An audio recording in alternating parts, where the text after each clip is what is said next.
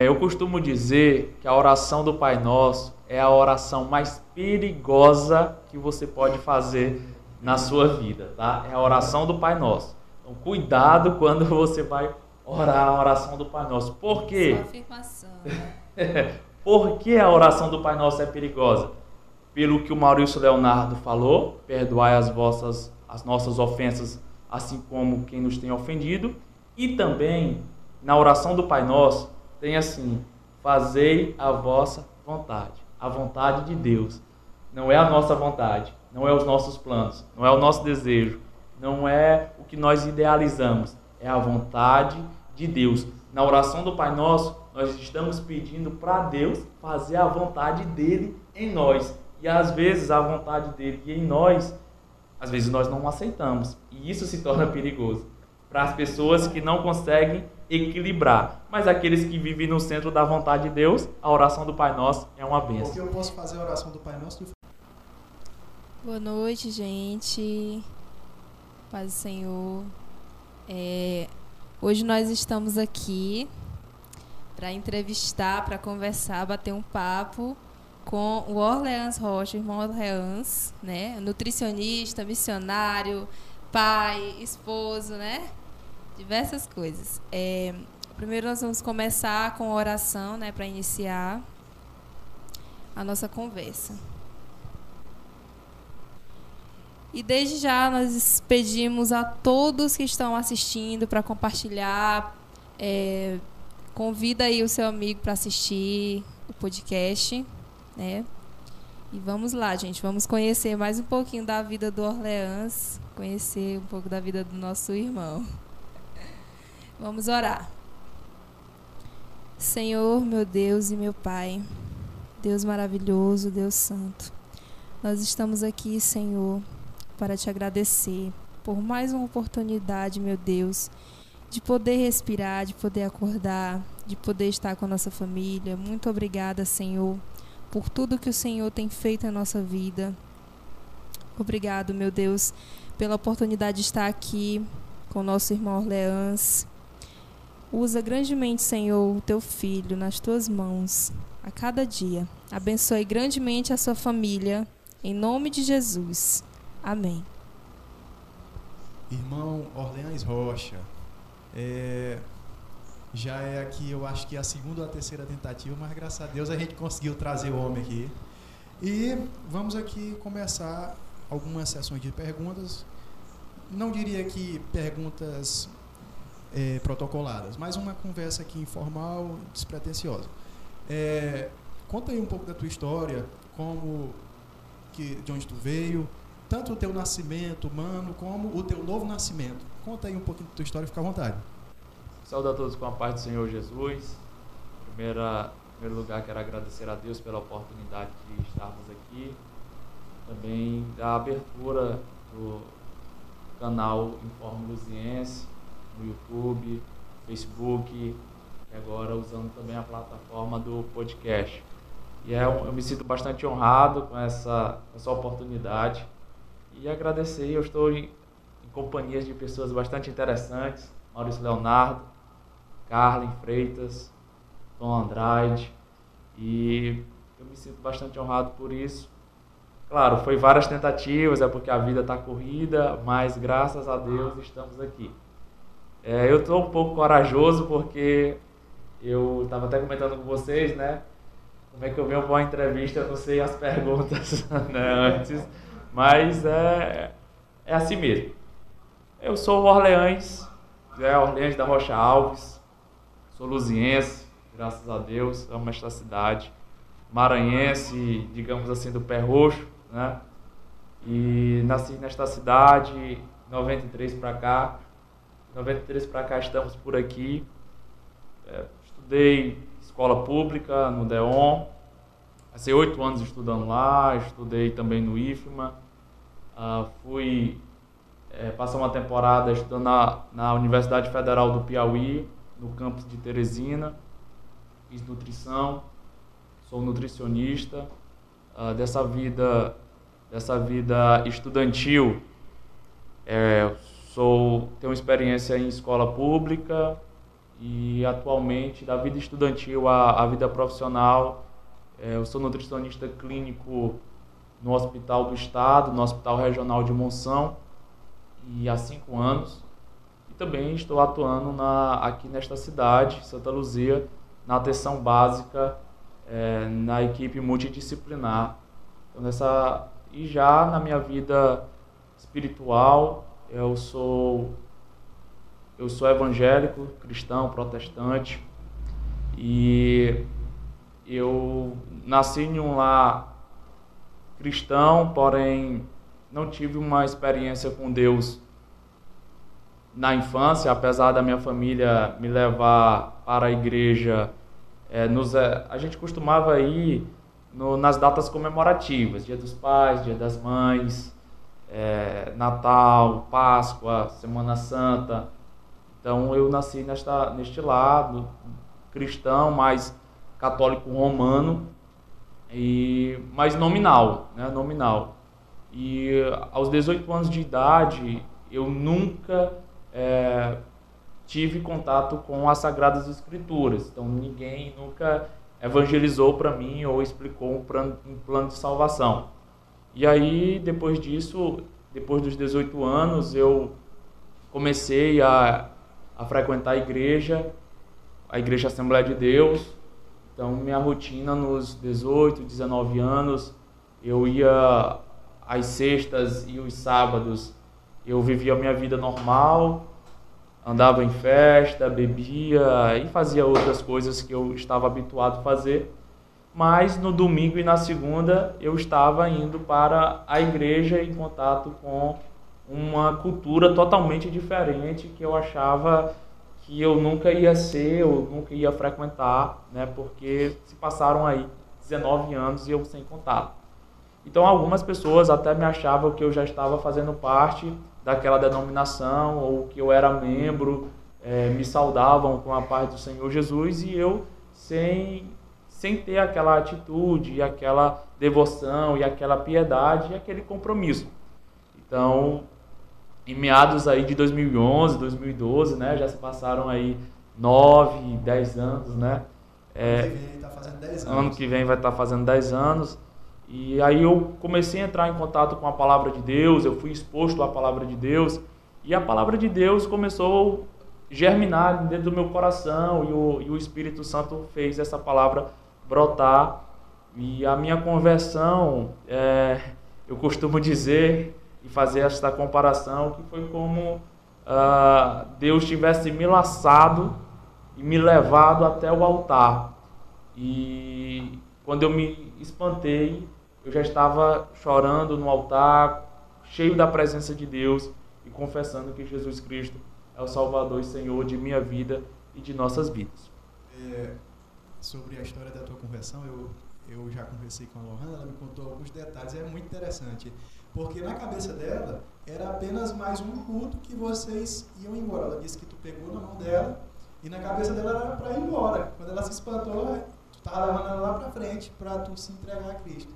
E, e, assim, não foi ninguém te pressionando, né? Foi tu por ti mesmo. É, essa questão de pressão, é, eu sou até um pouco contra, né? Porque quando a palavra de Deus, ela, ela habita no coração e o Espírito Santo age, pessoa toma uma atitude, toma um, um, um compromisso por, porque ela quer, vem do coração, é, é, impulsionado. Então não é, não é algo pressionado.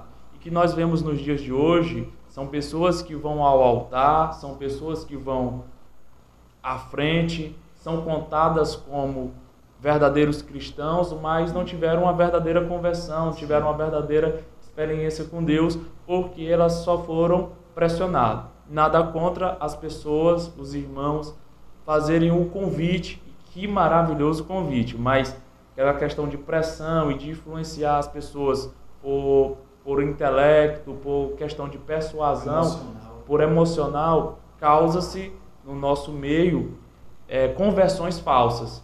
E, querendo ou não, isso traz um prejuízo, pois traz escândalo ao ponto de surgir alguns comentários. Mas fulano não era crente, mas Beltrano não foi, não foi domingo passado ao altar foi porque foi persuadido por questões humanas. E quando nós, é, voltando à pergunta, Maurício Leonardo, parece que quando estamos mais longe de Deus, na mente humana, para, é, no fundo, às vezes, Deus está mais perto de nós, mais perto daquela pessoa, pois nós não sabemos a intimidade e o trabalhar e o agir de Deus na vida do nosso próximo. E eu costumo sempre usar a expressão que Deus move as peças. Então, naquela época, Deus estava movendo algumas peças do quebra-cabeça, desse, desse grande quebra-cabeça que é o universo e as nossas vidas, e me trouxe mais para perto e de lá para cá, para a glória de Deus, eu estou aí no caminho indo para o céu. Glória a Deus. É, e conta aí como que você conheceu a Lohana. É, muita gente quer saber. Ah, com certeza. Você é muito romântico. Bom, é. Foi um encontro normal, amigos de amigos, amigos em comuns. E amigos em comuns que a gente se conheceu, a gente se viu, e aí, é, modernamente falando, rolou a química, futuramente rolou a física, e agora está rolando a biologia que o, é. os herdeiros estão aparecendo, né? Então, em resumo, foi amigos de amigos que a gente se encontrou ali.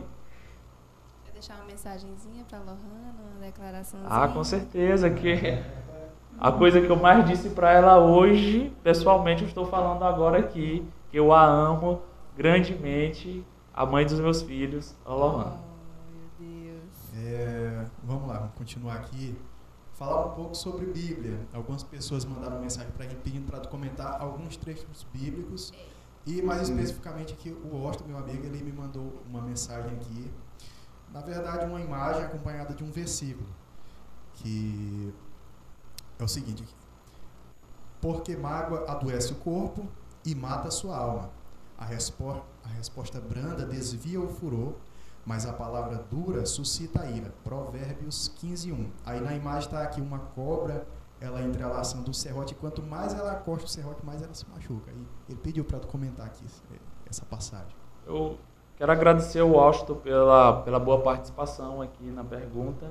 Provérbios. É interessante Provérbios que é um tem um capítulo para cada dia do mês. E algumas pessoas elas fazem esses propósitos de ler o, cada capítulo de Provérbios para uh, ter uma vida mais piedosa perante a sociedade, perante Deus. O que Washington pergunta, e é, um, é, é escrito por, por Salomão, Salomão já velho, Salomão já com várias e várias experiências, já tinha um compromisso com Deus, já tinha se desviado e ele voltou em sua velhice para os caminhos do Senhor e agora resolve escrever Provérbios e Eclesiastes. Bom, temos algumas chaves aí no, no versículo, alguns pontos interessantes. A, o perdão, a alma ferindo, né? a palavra branda e a palavra com furor. Né? Hoje, esse, esse texto é bastante importante para os dias de hoje, pois vivemos numa época em que é difícil perdoar, pois as, as relações elas estão bastante superficiais. Então, se alguma, alguma pessoa comete algum erro com outro, ela, como essa relação é superficial, dificilmente ela vai perdoar, vai deixar para lá, vai deixar a vida que segue e vai seguindo aí outra relacionamento, outra amizade superficial. Se isso fica no coração, se essa amargura, essa mágoa fica no coração, e se essa pessoa começa a regar esta mágoa, regar esta esta situação de tristeza, de decepção, pode ser que venha uma depressão, pode ser que venha uma ansiedade, pode ser que venha um, um outro tipo de patologia psicológica ou até mesmo social por causa de um perdão que não foi liberado. Não foi liberado. Então essa pessoa vai viver nesse ciclo vicioso, nessa mágoa, nesse coração. Aquele ranço, né? Que Aquele rancor, é, tem uma palavra ranço, né? Então não é interessante para nenhum ser humano, independentemente de religião, viver amargurado, regando a mágoa, porque principalmente os cristãos que Jesus Cristo ensinou a perdoar. E nós temos esse perdão porque nós fomos perdoados por Deus nós também devemos que perdoar os nossos irmãos. É interessante nós vermos porque essa questão de perdão há com a justificação, há uma, um, um, um link muito grande com a justificação. O apóstolo Paulo vai dizer que nós éramos inimigos de Deus. O apóstolo Paulo vai dizer que todo ser humano é inimigo de Deus.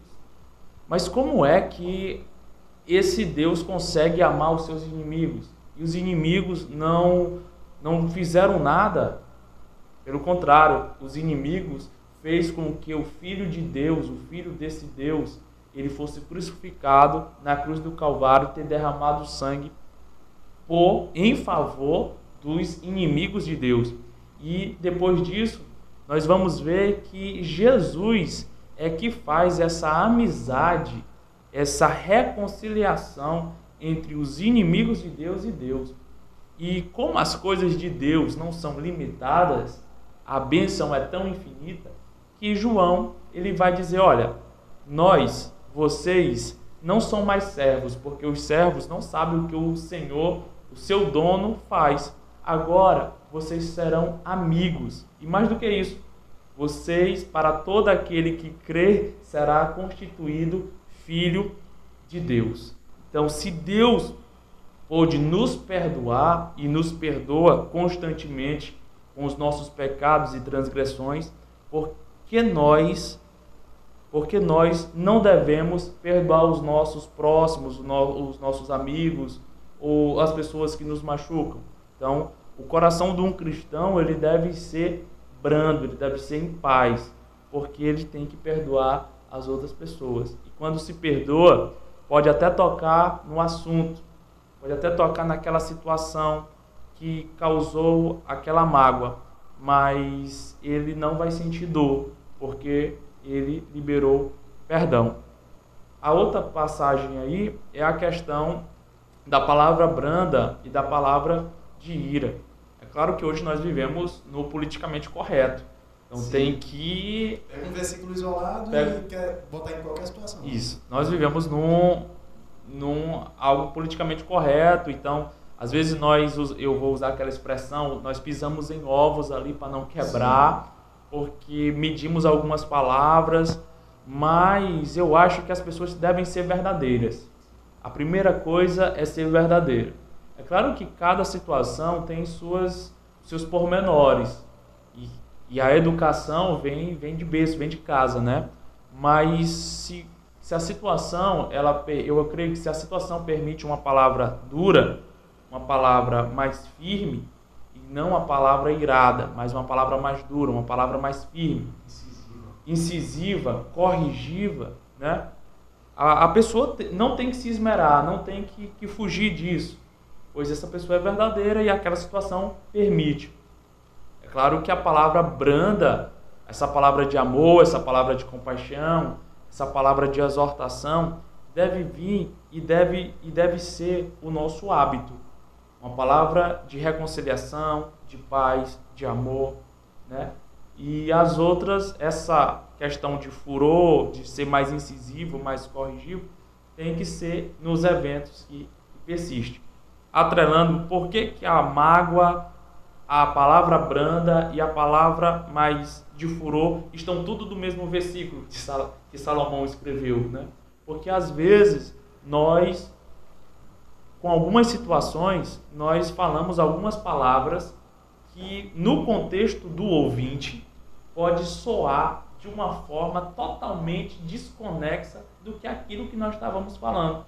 Então, quando nós falamos algo, às vezes nós é tranquilo, é aquela palavra para nós normal, mas aquela pessoa que está ouvindo está num contexto totalmente diferente. Por exemplo, ela pode ter brigado com seu marido, ou o marido pode ter brigado com a esposa, ou pode ter uma crise no casamento com os filhos, ou aquela pessoa pode estar estressada do trabalho, que o chefe chegou mais junto, e aí a gente fala uma coisa que para nós, o nosso contexto está bacana, para esta pessoa que está ouvindo vai soar de uma forma totalmente diferente.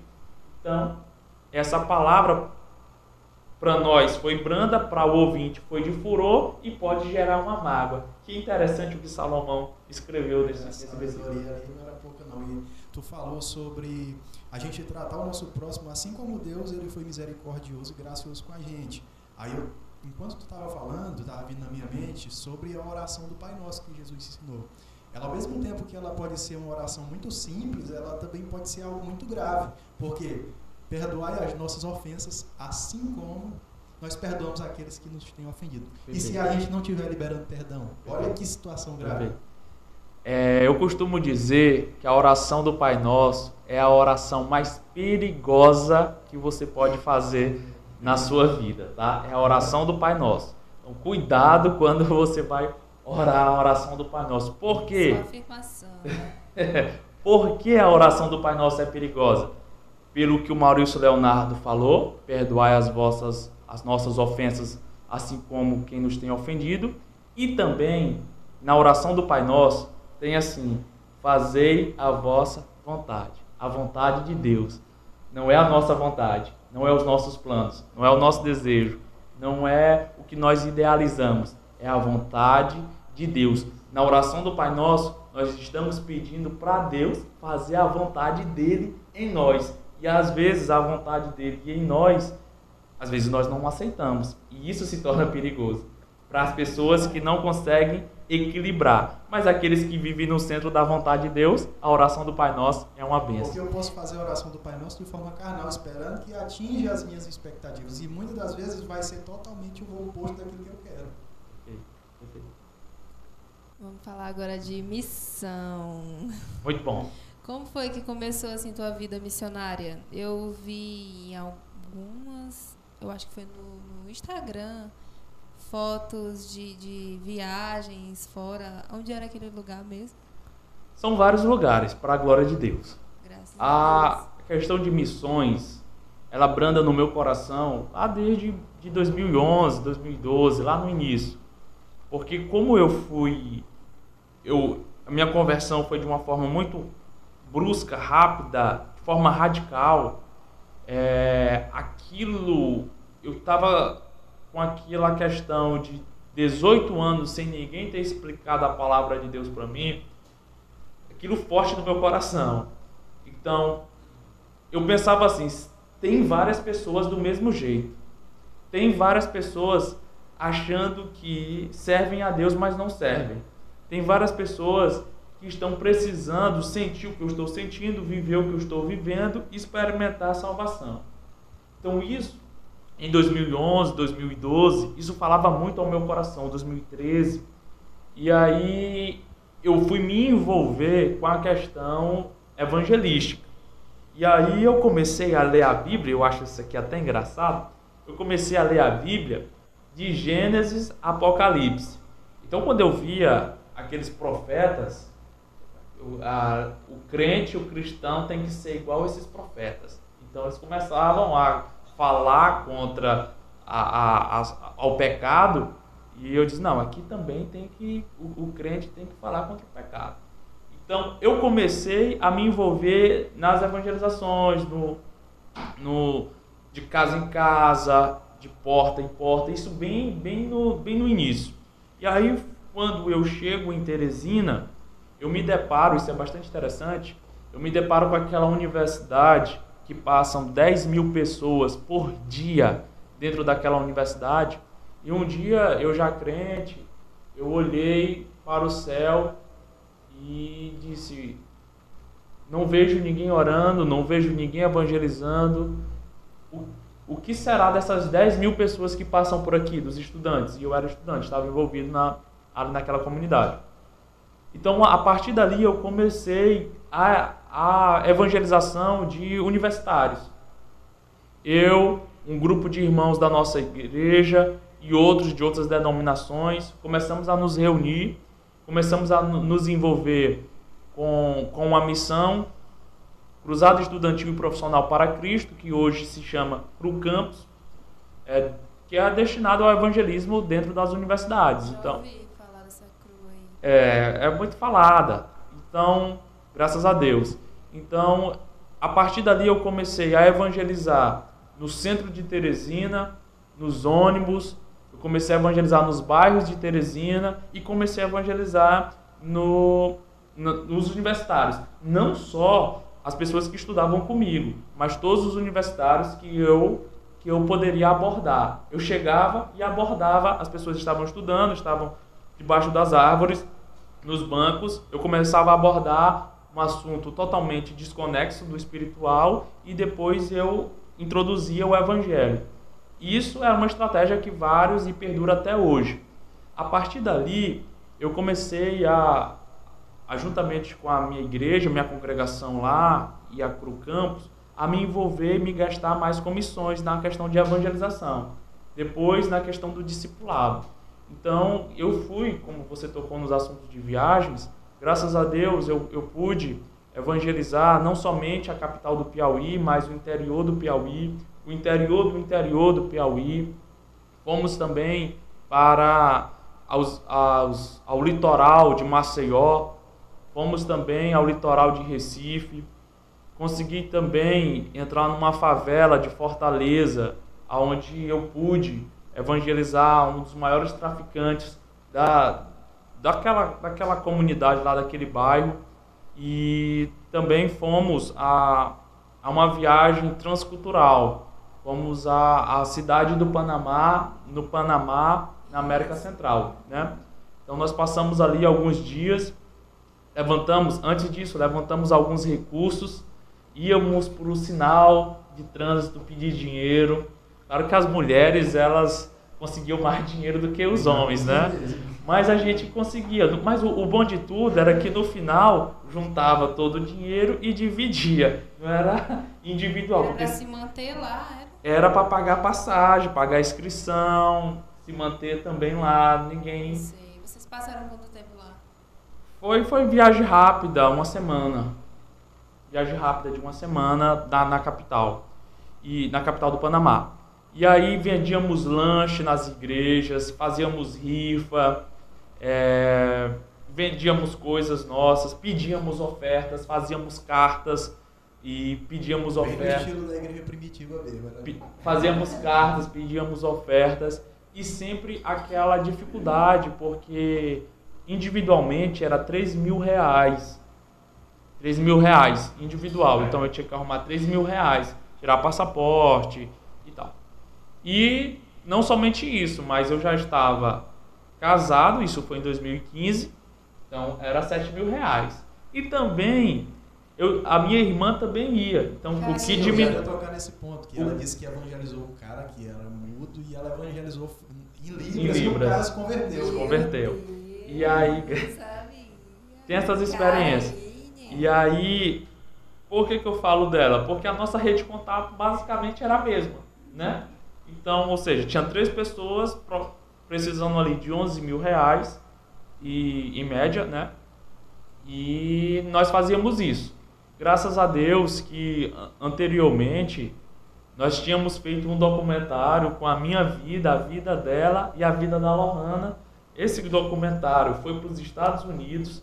A pessoa que estava traduzindo o comentário, ela, o documentário, ela viu a nossa história e se interessou pela nossa história e depositou mil dólares para nós três. Isso valia quanto em reais no tempo? Isso na época era 4 e alguma coisa. 3 e alguma coisa, 3,80 parece, é quase 4.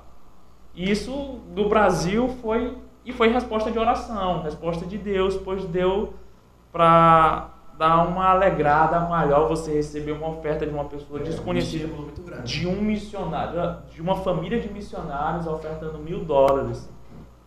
Então, entendeu? Então isso foi algo bastante, bastante profundo. E quando nós chegamos lá, é, essa experiência, é, essa experiência eu, eu levo e eu conto em todos os lugares. Nós estávamos em um salão de um hotel e no momento de devocional E lá tinha vários estudantes, missionários, estudantes envolvidos com missões de vários lugares, de cada país da América do Sul e da América Central tinha. Então lá tinha, tinha pessoas que falando português do Brasil, tinha pessoas falando espanhol, né, a maioria dos países, tinha pessoas falando inglês, Trinidad e Tobago fala inglês, né? Tinha pessoas falando em francês, a Guiana francesa, francês. Então, os hinos que eram tocados, Carly, ela tocava nas quatro línguas. Então, quando eu me, me espantei, eu estava presenciando um ensaio do céu. Toda língua, todas as nações irão se curvar ao Senhor Jesus Cristo, vão adorar o Cordeiro de Deus. Isso me marcou bastante. Né? E para concluir, depois disso, questão dessas viagens, eu volto eh, depois de formado, eu volto para para Santa Luzia e começo a evangelizar diversas maneiras: internet, vídeos, mensagem, versículo. É, eu tenho uma linha, eu tenho uma linha de transmissão só com pessoas meia desviada, que não são crentes, não são cristãos. Ah, pregação ao ar livre, é, de porta em porta, pessoalmente. E cada lugar, a ideia é, cada lugar da sociedade deve ter um crente, deve ter um discípulo de Jesus falando de Deus. Então, aonde eu vou, eu, eu, eu tenho essa chama de falar de Deus. E outra, outra questão é que em, 2000, em 2019 eu tive uma oportunidade grande aonde o nosso pastor presidente ele nos me convida para ser secretário de missões aqui do campo de Santa Luzia desta igreja. Então eu me achava e me acho um, um menino, né, com uma responsabilidade bastante grande, mas Deus sabe todas as coisas, é Deus quem quem fortalece, quem guia e a gente está nessa perspectiva de, de, de enviar mais missionários, de falar de missões em todos os lugares, para os crentes falando de missões, para nas igrejas, nas congregações, na internet. Então nós temos esse compromisso de expandir o reino de Deus. A nossa, a nossa igreja ela mantém 14 missionários atualmente, não somente aqui em Santa Luzia, mas também em outras cidades fora de Santa Luzia, mas dentro do Maranhão e um missionário no Pará. Então, é, quando se fala em missões, é claro que a gente, a gente se alegra bastante. O coração bate mais forte, o olho fica mais brilhante, porque eu creio que Deus nos chamou para isso. Não somente eu, mas todos os crentes, todos os cristãos. Pois Jesus disse: Ide por todo mundo e pregar o evangelho a toda criatura. Não foi para alguns, foi para quem é discípulo de Jesus eu creio que quem for discípulo de Jesus deve ter essa chama missionária para o resto da vida. Sobre formar missionários, eu já vi até em alguns estados e histórias teu que uma forma de fazer missionário é fazendo filhos. E bate o temor na gente, eu ainda nem sou pai, mas eu fico temoroso pelos, pelos que já são, uhum. é, pela influência das ideologias humanas que estão aí é, nos estudos. Como é que tu avalia e qual o teu conselho que tu dá para os pais cristãos que têm filhos, o, cuidado que eles têm que ter com os filhos dele para que eles não se deixem levar por essas influências? Boa pergunta. A maior religião do mundo hoje é o, o, a religião islâmica, os muçulmanos, né? Lá eles fazem filho e filhos e filhos e mais filhos e mais filhos. Não, a filosofia deles é fazer filhos. É, já no Ocidente, a religião que predomina é a religião cristã. Baseado ali na, nos pensamentos da Europa, nós já vivemos um num mundo pós-cristão, mais egoísta.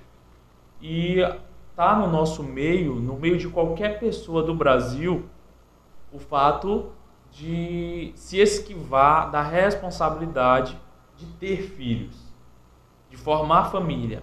Hoje, o que é que o que que supre essa expectativa de ter filho? Comprar um cachorro, comprar um gato. Eu não comprei. Mas é isso. Mas é isso.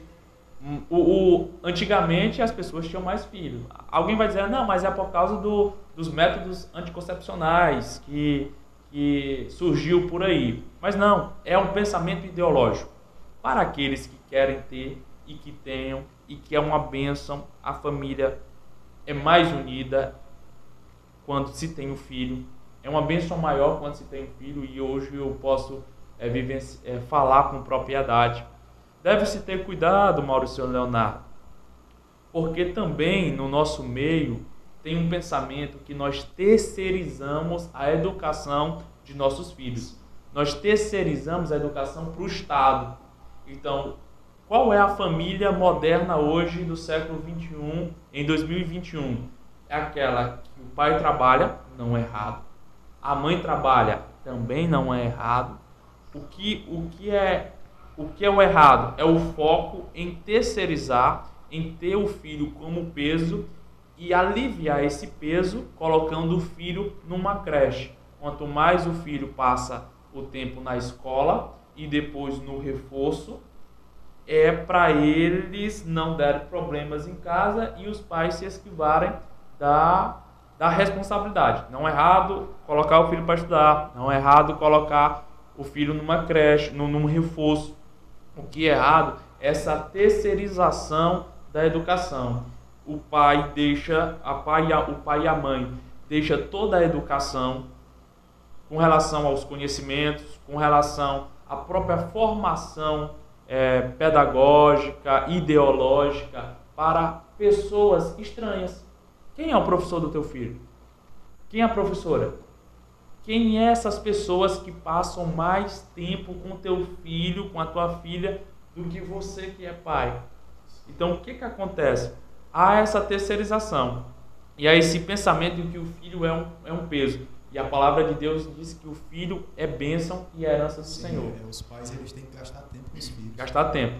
E aí, no nosso meio hoje, há vários pensamentos errados, pensamentos distorcidos que estão numa que estão dentro da escola. E eu não poderia deixar de falar de uma situação que eu vi em uma live de uma certa prefeitura. Era um evento, era um evento é, oficial, era um evento formal. Uma professora dessa prefeitura falando: quero saudar a todos, a todas não. e a todes. Não, abre aspas, não poderia esquecer do, do povo da inclusão. Eu fiquei olhando assim aquela live daquela certa prefeitura, daquela certa professora e fiquei envergonhado. Então, é esse tipo de pessoas que estão educando o filho dos crentes. Mas alguém pode até solucionar o problema. Ah, então, para solucionar esse problema, precisamos colocar uma escola cristã. Precisamos que pessoas cristãs eduquem os nossos filhos. Essa aí é uma solução imediata.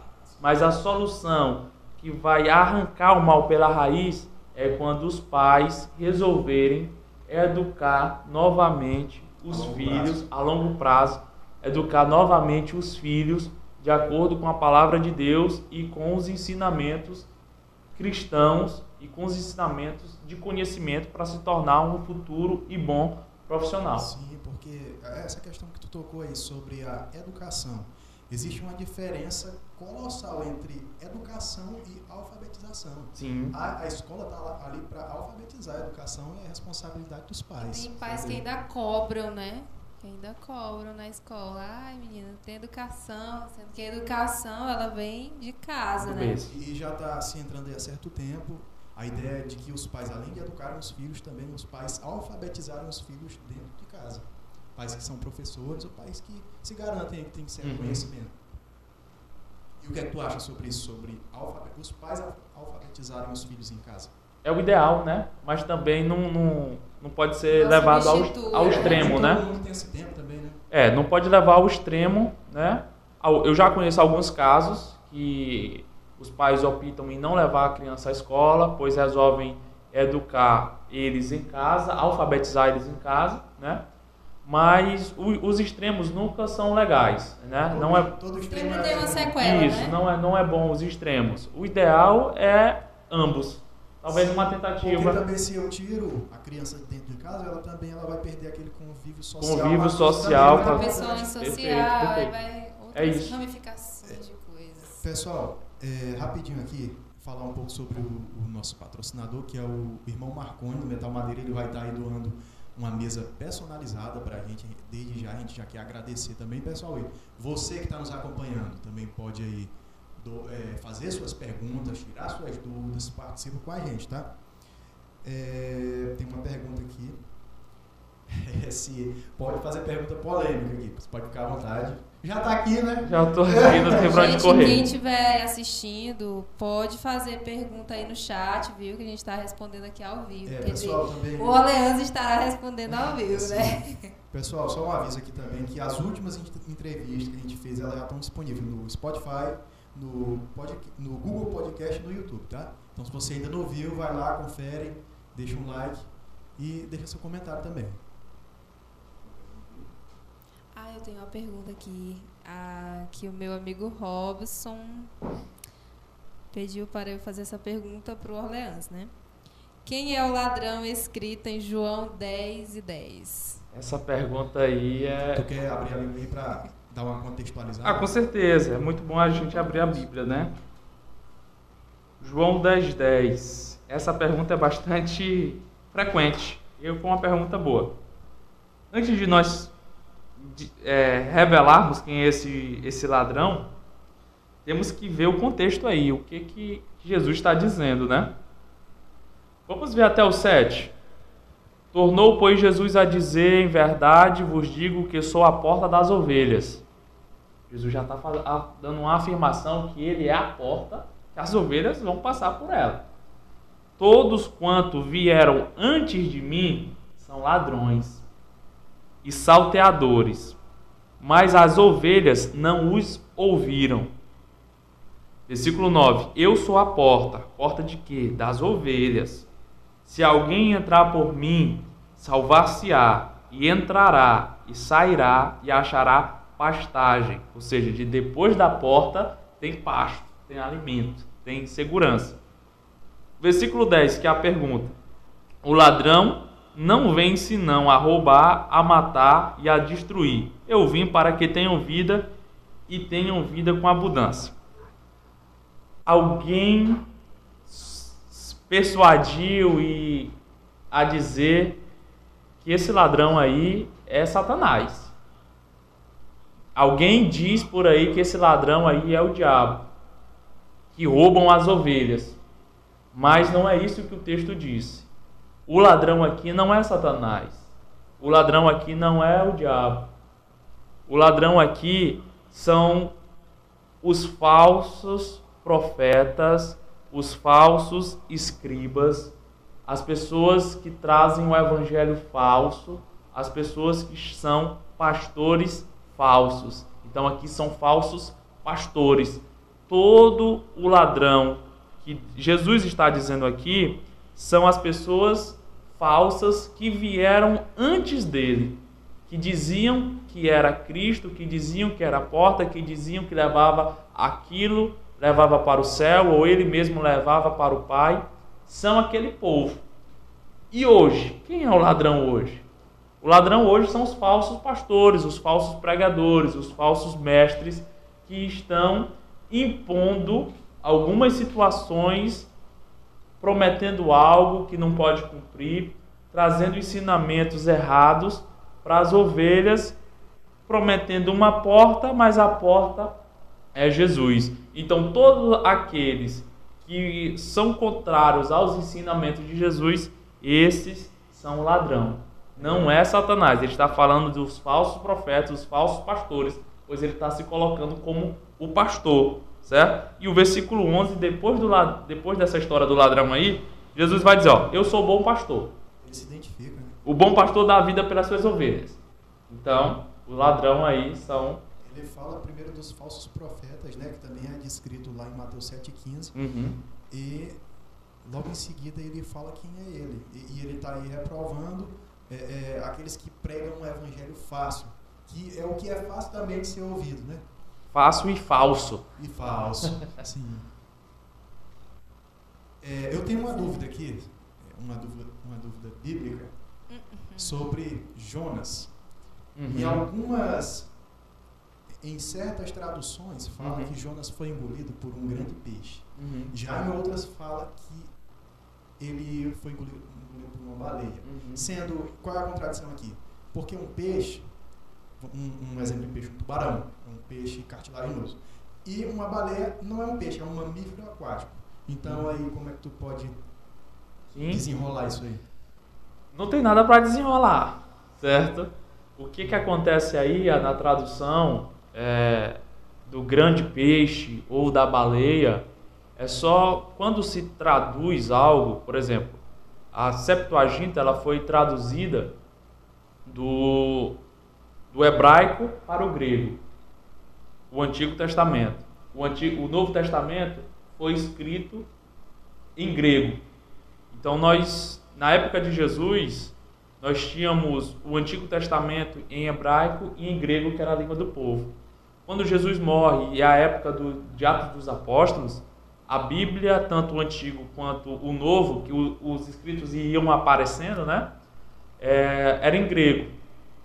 Então nós tínhamos uma Bíblia grega, na língua grega, que era a original, né? Hebraica e grega e depois só grego. E quando se traduz do grego para o latim, quando o Império Romano ele se mistura com a Igreja, formando aí a Igreja Católica Romana em 400 depois de Cristo, eles começam a traduzir a Bíblia do grego, que foi uma língua que não estava tão popular, mas agora era o latim, porque era a língua do Império.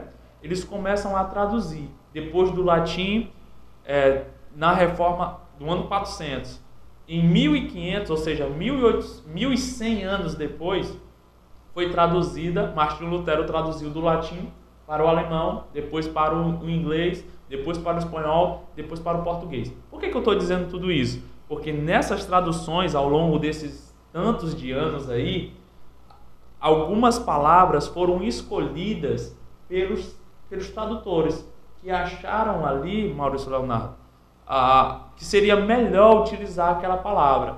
Então, no meio dessas traduções, e hoje nós temos versões, versão revista e corrigida, versão, versão revista e atualizada, versão linguagem de hoje, eh, King James, eh, NVI, versão, nova versão internacional, eh, tanto a tradução de língua quanto essas versões, o tradutor ele escolhe algumas palavras que ele acha que ali é do contexto. Então, algumas versões vai ter lá baleia e outras versões vai ter lá grande peixe. Mas qual é a ideia? É que Jonas passou três dias e três noites ali naquele grande peixe ou baleia por causa da desobediência de Deus, certo? É o ponto central. Essa questão de, de escolha de palavras, é claro, de quem vai estudar mais a fundo na questão hermenêutica, exegética, vai achar muito importante. Mas para nós aqui, para quem está nos ouvindo, devemos pegar só a ideia central. E o interessante dessa história de Jonas é.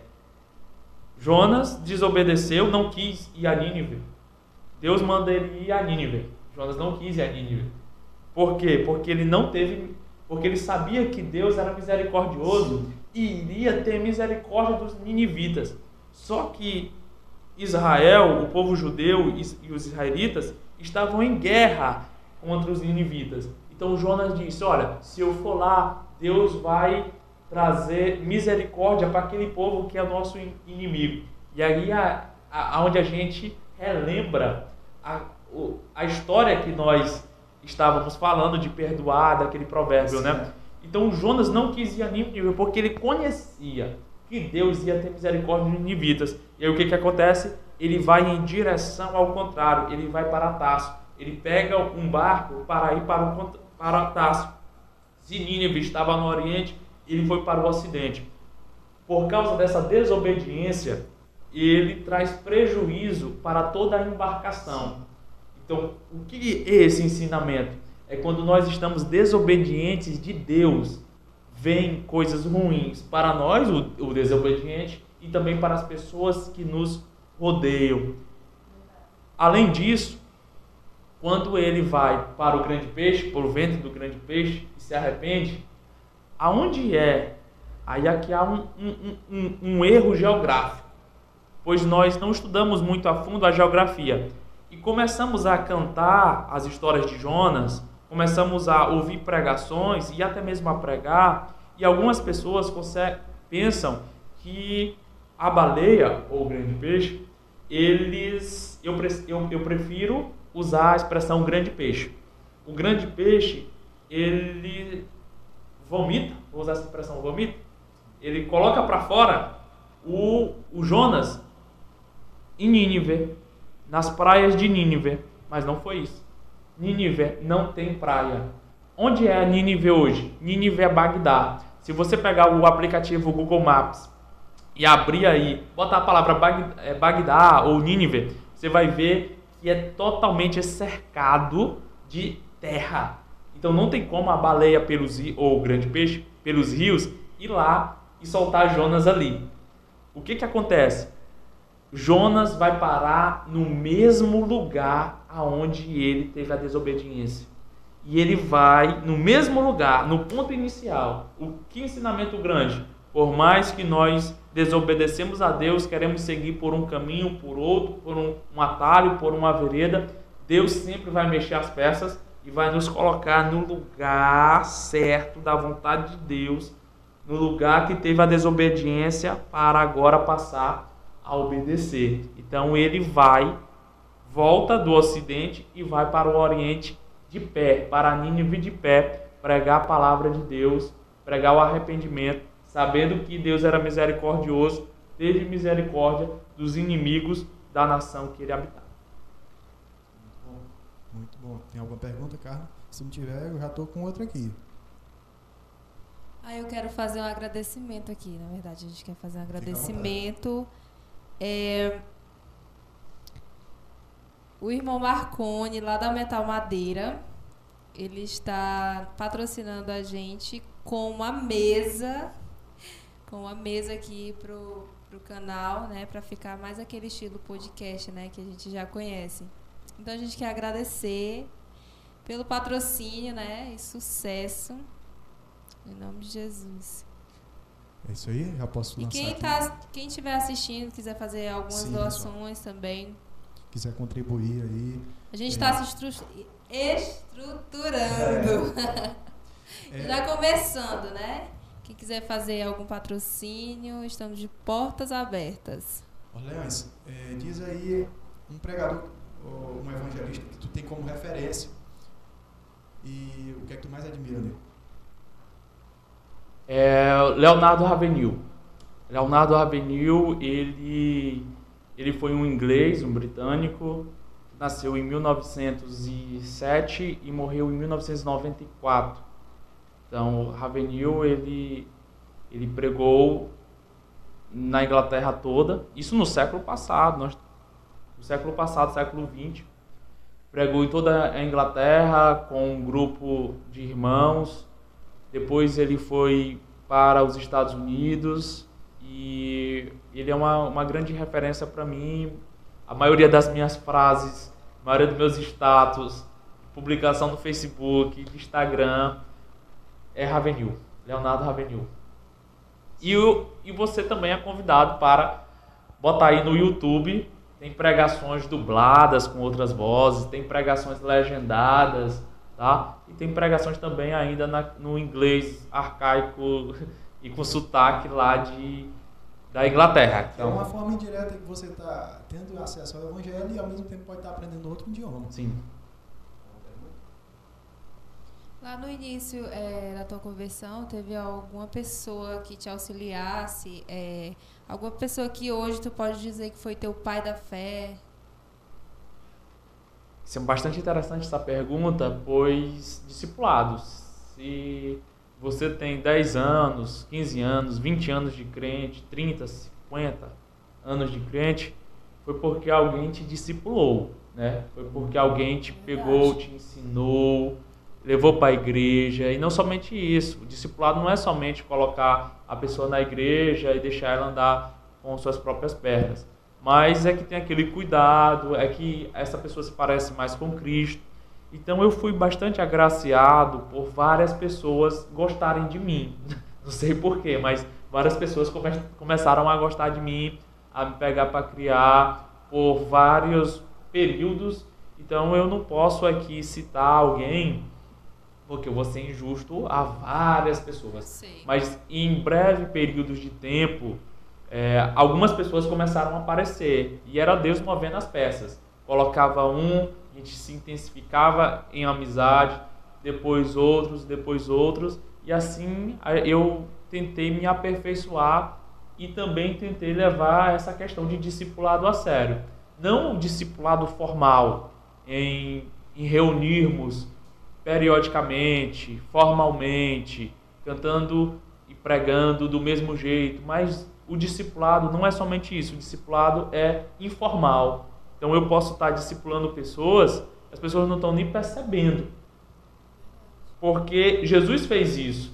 Jesus se relacionou. E o evangelho é isso, é relacionamento. Jesus se relacionou com 12, depois com 70, depois com 120, depois estavam lá 3 mil, 5 mil, e o Evangelho é isso, é relacionamento. Então, se nós somos discípulos de Jesus, também devemos refletir a imagem de Jesus e ensinar para as pessoas como é ser discípulo de Jesus. É, é a teoria e a prática ao mesmo tempo, que no discipulado é inseparável, teoria e prática, não se separa. Eu lembro que eu já participei é, de um projeto né, de vocês, Karine, Lohana e Orleans, dando um estudo sobre evangelismo e tudo. Uhum. E depois foi a evangelização, né? Todo mundo foi para as ruas e tal. E eu quero saber quais são os planos, os projetos futuros que vocês estão pensando para colocar em prática em Santa Luzia? O que a gente gasta tempo é numa reeducação para missões. Então, todo o meu esforço, os nossos esforços, é tentar voltar, fazer com que a igreja, os irmãos, eles voltem à prática do evangelismo e do discipulado. E desmistificar que somente alguém responsável pela por missões, alguém da congregação responsável por evangelismo que tem essa incumbência de evangelizar. Então é algo cultural que a igreja ela começou a terceirizar a evangelização e o discipulado somente para as pessoas que estão ali à frente daquele departamento. Então a nossa ideia é, essa reeducação, claro que ao longo prazo, fazendo com que as pessoas, os irmãos, entendam que ele é, também pode ser um instrumento de Deus, tanto saindo de casa em casa, quanto pregando na rua, quanto evangel... entregando folheto, evangelizando virtualmente, mas também discípulo de Jesus e multiplicador das obras de Jesus no seu ambiente de trabalho na feira, no supermercado, numa repartição pública, dentro de um hospital, numa escola e diversos outros tipos de, de trabalho. Toda situação é uma oportunidade de pregar o evangelho. Perfeito. Então, primeiro passo é essa reeducação missionária, é essa volta à, à frutificação, ao ganho de almas, ao cuidado de almas. O, o, o, outro projeto que nós temos eh, em mente, como Secretaria de Missões, é formar missionários, missionários e missionárias, porque o casal deve ter essa chama missionária para serem enviados. Enviados para onde? Para onde Deus quer que eles vão, com início, com meio e com final, para serem bênção nos povoados, nas cidades, nos estados e quem sabe saiam missionários daqui desta igreja, da Assembleia de Deus em Santa Luzia, enviado para fora do Brasil. Então veja que é um trabalho bastante intenso, longo, mas tem que ser começado ontem. E não somente eu. Eu não tenho poder de fazer nada, mas é o conjunto. Primeiro, com o mover do Espírito Santo de Deus. segundo com cada irmão que tem essa visão, que tem essa cosmovisão, a melhor palavra, tem essa cosmovisão missionária em cada congregação nessa cidade, claro, para vir um grande avivamento nesta cidade, um avivamento de missões para enviar missionário para os confins da terra. É, eu vou deixar um texto bíblico aqui diante dessa teologia coach que vem surgindo, que infelizmente vem crescendo de forma exponencial. E eu acho que é um texto bastante necessário. Eu vou fazer uma leitura, ela vai ser um pouquinho extensa aqui. E se tu, fica à vontade para comentar algo em cima desse texto, que eu acredito que tu conhece esse texto, que ele é uhum. Eclesiastes 7,15, na linguagem NTLH, linguagem de hoje, né? A minha vida tem sido uma ilusão, mas nela eu tenho visto de tudo. Há pessoas boas que morrem e há pessoas mais que continuam a viver a sua vida errada. Por isso, não seja bom demais, nem sábio demais, porque você iria se destruir. Mas também não seja mal demais, nem tolo demais, porque você iria morrer antes do tempo.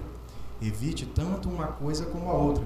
Se você temer a Deus, terá sucesso em tudo. A sabedoria pode fazer mais por uma pessoa do que dez prefeitos juntos podem fazer por uma cidade. Não existe no mundo ninguém que faça sempre o que é direito e que nunca erre. Não fique escutando tudo o que os outros dizem, pois poderá ouvir o seu empregado falar mal de você. E você sabe muito bem que muitas vezes você mesmo tem falado mal dos outros. Eu usei a minha sabedoria para examinar tudo isso. Estava resolvido a ser sábio, mas não conseguia alcançar a sabedoria. Como é, como é que alguém pode descobrir sentido das coisas que acontecem? Isso é profundo demais para nós e muito difícil de entender. Mas eu resolvi estudar e conhecer as coisas. Estava decidido a encontrar a sabedoria e a achar as respostas para as minhas perguntas. Queria saber por que a maldade e a falta de juízo são loucura. Eu encontrei uma coisa que é mais amarga do que a morte, um certo tipo de mulher o amor que ela oferece é uma armadilha ou uma rede para pegar você. Os seus braços são correntes para prendê-lo. O homem que agrada a Deus consegue fugir dela, mas o pecado não. Eu descobri isso pouco a pouco, quando procurava respostas para as minhas perguntas. Procurei outras respostas, mas não encontrei nenhuma. Entre mil homens encontrei um que eu poderia respeitar, mas entre as mulheres não achei nenhuma. Tudo o que aprendi se resume nisto Deus nos fez simples e direitos, mas nós complicamos tudo. É, Eclesiastes 7, 15 até o 29. Eu acho que pegou muita coisa aqui que tu falou sobre os extremos, que eles não são bons. Fica à vontade aí, se quiser comentar alguma coisa breve, ou se tu quiser se ir descascando de pouquinho aqui, fica à vontade. Um texto longo da palavra de Deus, né? Pega Numa... os pontos aí numa linguagem que eu não estou habituada, pois eu. Bem atual, né? Eu fiquei até. É, eu. eu linguagem hoje. Aí tá tentando falar Eclesiastes. Ah, eu costumo ler na, nessas mais antigas, né? Revista corrigida, revista atualizada.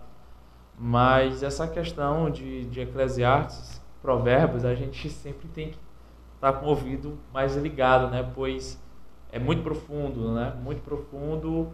Como eu falei já comentando sobre Provérbios, Salomão aí em Eclesiastes estava bem, juntamente com Provérbios, estava bem velho, né? Com muitas experiências. E nos dias de hoje temos essa questão da vaidade, né? Essa questão de futilidade. Ah, as pessoas estão depositando muitas coisas, muita sua confiança nas coisas terrenas, né? E coisas que o a corrupção, que a que é a degradação, coisas que o tempo destrói, coisas que ficam ultrapassadas e estamos desfocando das coisas eternas, né? Precisamos focar, olhar para o alvo, entender que a sociedade é, é imediatista, que quer tudo para ontem e temos que, que olhar para o céu, olhar para o céu, pois o, o nosso tesouro, a nossa herança no céu. Nós vamos ver o nosso Deus e também essa questão de essa questão de coach, né? Essa questão de dessa nova ideologia, filosofia que tem surgido, não somente quando se fala em coach, é uma, é uma profissão que estão buscando espaço na sociedade, né, no meio dessas palestras, palestrantes, mas quando se traz para dentro da igreja, pode ser que essas, esses, esses métodos possam trazer algum, algum mal para a palavra de Deus, pois é falado que os, o que os ouvintes, os, o que os participantes estão querendo ouvir para trazer uma motivação e essa motivação pode ser errada, né? Pode ser que, por exemplo, Deus vai abrir uma porta. Aí começam a palestrar sobre Deus vai abrir essa porta. Quem está ouvindo quer uma porta. Qual é a porta que o ouvinte quer? Vai saber lá Deus. Pode ser algo para o mal. É. E a pessoa que prega sobre isso, sobre é, é, essa questão de motivação, de vitória, essa questão mais superficial, essa questão imediatista, essas, essas questões terrenas, podem influenciar as pessoas para o mal. Por quê? Porque elas querem falar algo que o ouvinte que está nessa palestra, que não é uma palestra, é um culto, tratando da igreja, né? É um ambiente espiritual, Sim. é algo que foi planejado, planejado pelo homem e não pelo espírito, pode fazer com que essa pessoa, os ouvintes, façam coisas totalmente erradas e desvirtuem, desvirtuem das coisas eternas, pois são questões imediatistas, né? Bom. É, deixar aqui uma pergunta. Qual é o conselho que tu dá para um jovem que ele tenha o, o, desejo de começar o ministério de pregação ou que esteja iniciando? Qual é o conselho que tu dá? Muita gente, muitos irmãos, homens, mulheres, jovens, que querem é, esse ministério de pregar, querem pregar, querem, tem a chama no seu coração, tem a vontade. Muitos me procuram pelo Instagram, pelo Facebook, pelo WhatsApp, sempre perguntando isto: como começar? O que eu devo fazer? Primeiro, estar em comunhão com Deus, orando, congregando. Segundo, lendo. O pregador tem que ler. Mas ler o que? Ler a Bíblia. Primeira coisa, estou falando para jovens iniciantes. Ler primeiro a Bíblia. Por qual livro? Por Mateus até Apocalipse. O Novo Testamento todo. Esse é o meu conselho. Lê primeiro o Novo Testamento. Lê depois o Antigo Testamento. Depois disso, comece a pegar versículos e explicar para pessoas, para os, o, o outro jovem mais próximo, para o seu líder, para a sua família, para alguém. Comece a tentar explicar o versículo que Deus está falando com você. Você está num treinamento para pregação. E quanto mais você prega, melhor você vai ficar. Alguém pode dizer, mas eu não consigo falar, eu sou tímido. E olha, eu já vi muitas pessoas, jovens, com uma timidez muito grande na escola. Aqueles alunos que serviam só para segurar cartazes, mas quando pegam o microfone para falar da palavra de Deus, parece que eles estão incendiados e começam a, a, a pregar tanto que as pessoas ficam de boca aberta. Mas é tímido, mas não sabe falar, fala errado, mas quando prega, prega com português bom, uma oratória boa. O que é isso? É presença do Espírito Santo. Então, tem que ler, tem que explicar. Mas eu não tenho uma oportunidade. Explica tu mesmo, faz um grupo de WhatsApp que tem só uma pessoa, tu começa a pregar, a pregar para você mesmo. A melhor forma de aprender a falar com as pessoas, com todo mundo, é falando, né? Falando. Praticando. Antigamente tinha um conselho: pregue de frente ao espelho, fale de frente ao espelho. Também serve. Também você pode fazer vídeos pregando. Isso vai quebrando a timidez, quebrando a vergonha. Pegue um texto, leia o texto, Maurício Leonardo. Leia, releia o texto, cara. Veja o contexto, veja os versículos antes, veja os versículos depois. E vê e responda algumas perguntas. por que, que o escritor escreveu isso? Quem está falando? Por que, que quem está falando falou?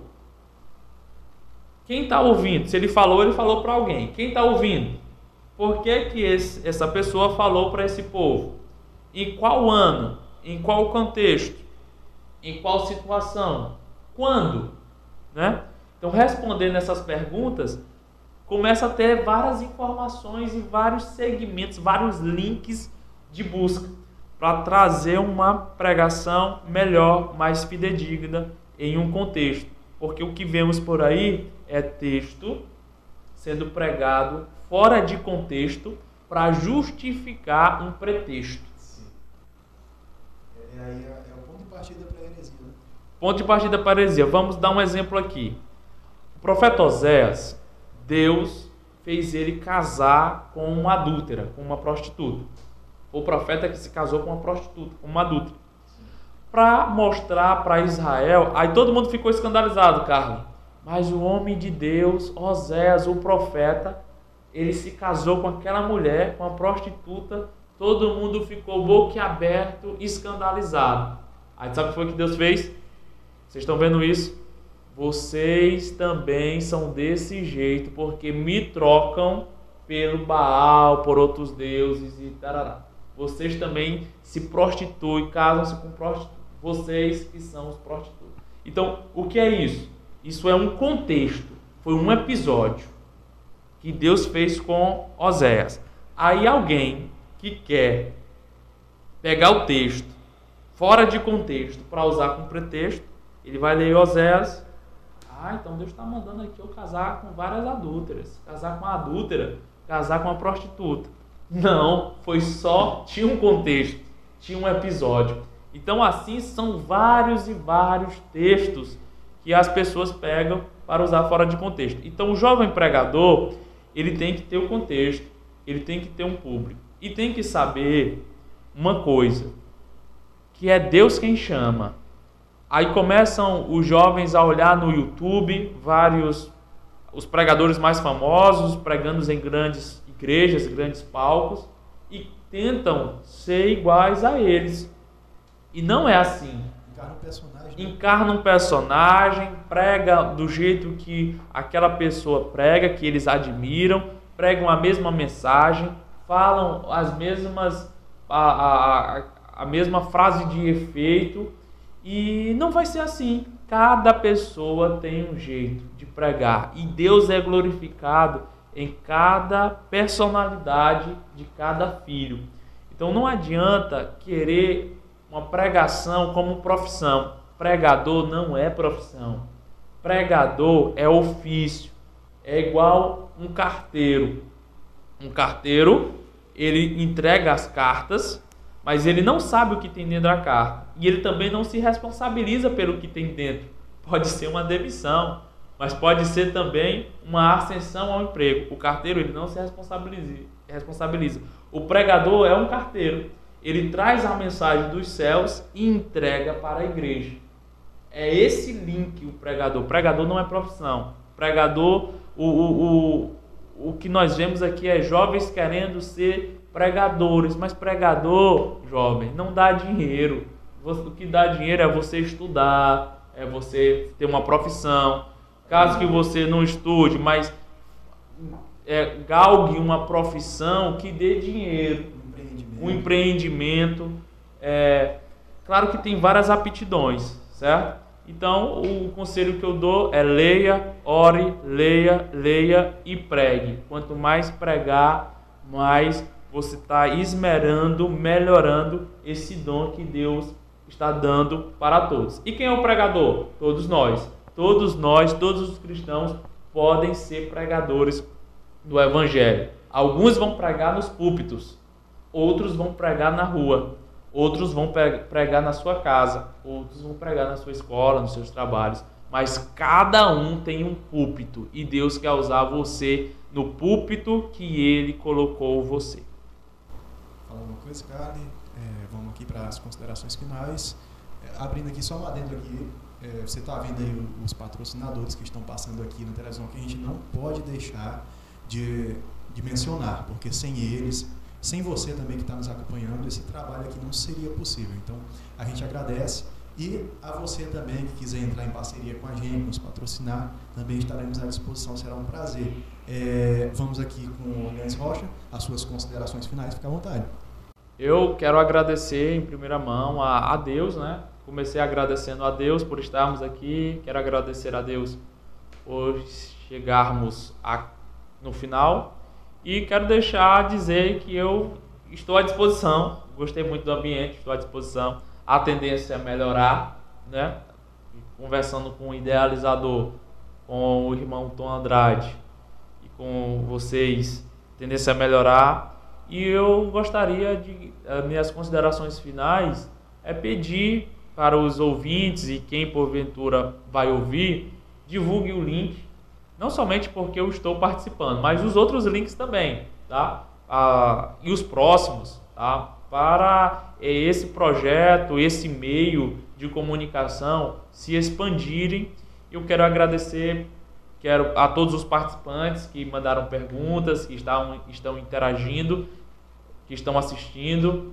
E quero louvar a, ao meu Deus por essa oportunidade de estarmos aqui é, nesse meio de comunicação, transmitindo a palavra de Deus. É claro que é, o objetivo era falar da minha pessoa. Então, eu, eu achei até um pouco ousado, porque quem é que vai ter curiosidade pra, para ouvir sobre o Orleans? Mas, graças a Deus, a gente consegue é, não se gloriar nisso e transportar a glória para Deus, né? Falar mais de Deus, do, do meu Deus, do que da minha pessoa. E eu fico bastante agradecido por todos vocês e dizer que estamos aqui no que precisar. E dizer que é, nas diversas áreas, quer seja juventude, é, casamento, missões, evangelismo, discipulado, nutrição, né? Que a gente nem tocou nesse assunto, se, né? Se tu quiser, é. a gente nem tocou nesse assunto. O Leandro é nutricionista, quem quiser contratar ele pode entrar em contato lá no Instagram dele, viu, gente?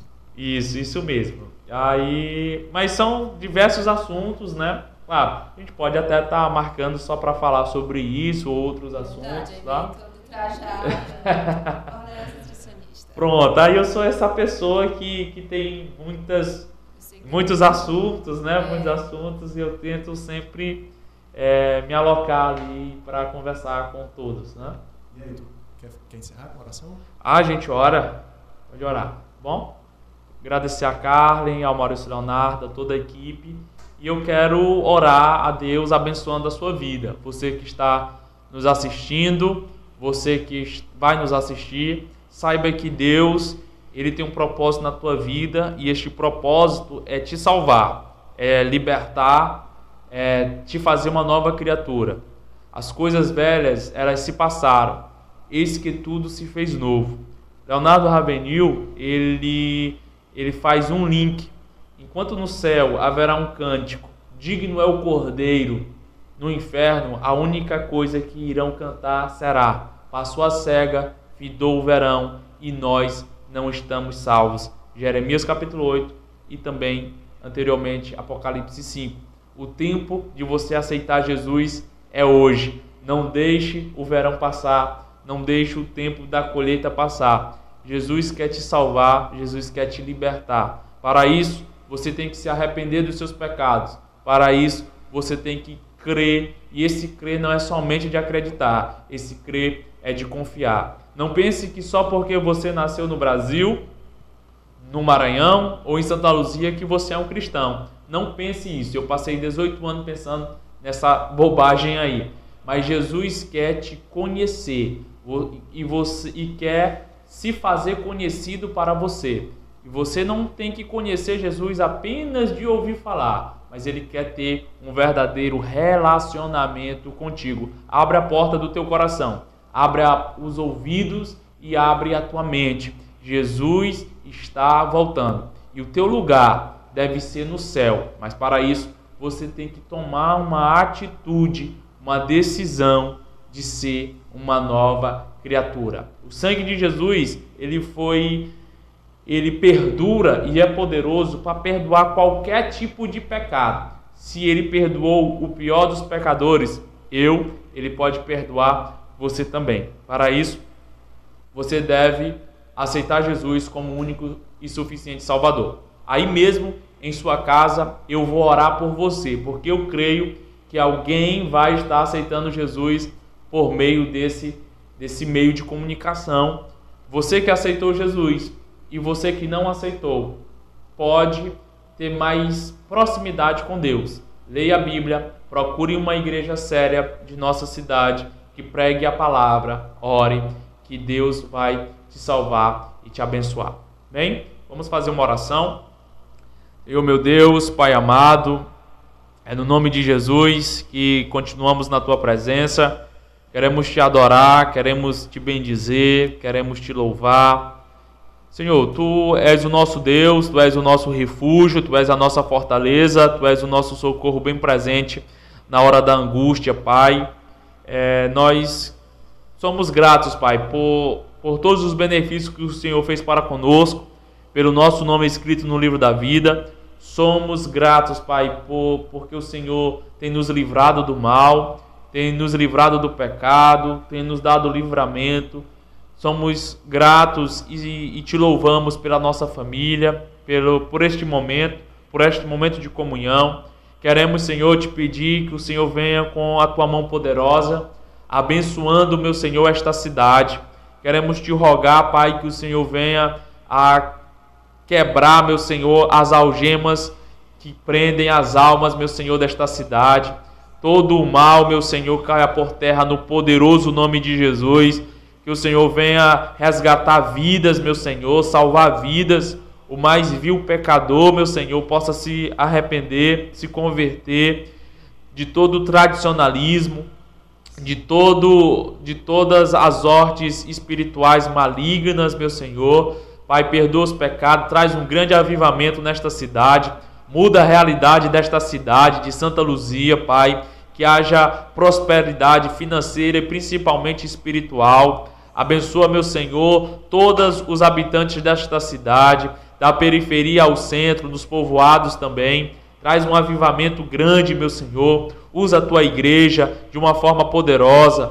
Usa as irmãs, os irmãos, os jovens. Usa os pastores, usa os missionários meu Senhor, não deixe a fã, a, a, o fogo do Espírito Santo se apagar, essa chama, meu Senhor amado, pentecostal, ser destruída. Deus amado, Deus santo, assim abençoa toda a equipe, meu Senhor, da, do Informe Luziense. Que o Senhor faça prosperar este canal, esses canais, meu Senhor. Que o Senhor faça prosperar financeiramente espiritualmente Deus, os apresentadores que aqui estão, continua abençoando eles. Meu Senhor amado, nós te pedimos também pelas pessoas que estão no leito de hospitais, que estão enfrentando alguma dificuldade, alguma doença, que estão ouvindo, meu Senhor, esta palavra, na autoridade do nome de Jesus, que esta doença saia do seu corpo e você seja curado pelo poder do nome de Jesus. É no poder do nome de Jesus que você será curado que essa Covid vai sair, que esse câncer vai embora, que toda a diabetes, a hipertensão, os problemas renais, os problemas hepáticos caiam por terra no poder do nome de Jesus, pois Jesus é o mesmo, é Ele que batiza com o Espírito Santo, é o nosso Jesus que cura, é o nosso Jesus que nos vai levar para o céu. E é no nome de Jesus que você será curado, que você será abençoado que você terá, será uma nova criatura para a glória de Deus. Meu Senhor amado, nós te pedimos, Pai, que o Senhor venha a estar conosco, que o Senhor venha fazer de nós uma nova criatura, que o Senhor venha fazer de nós e em nós e por nós pessoas mais parecidas com Jesus. É disso que nós precisamos, sermos mais parecidos com Jesus.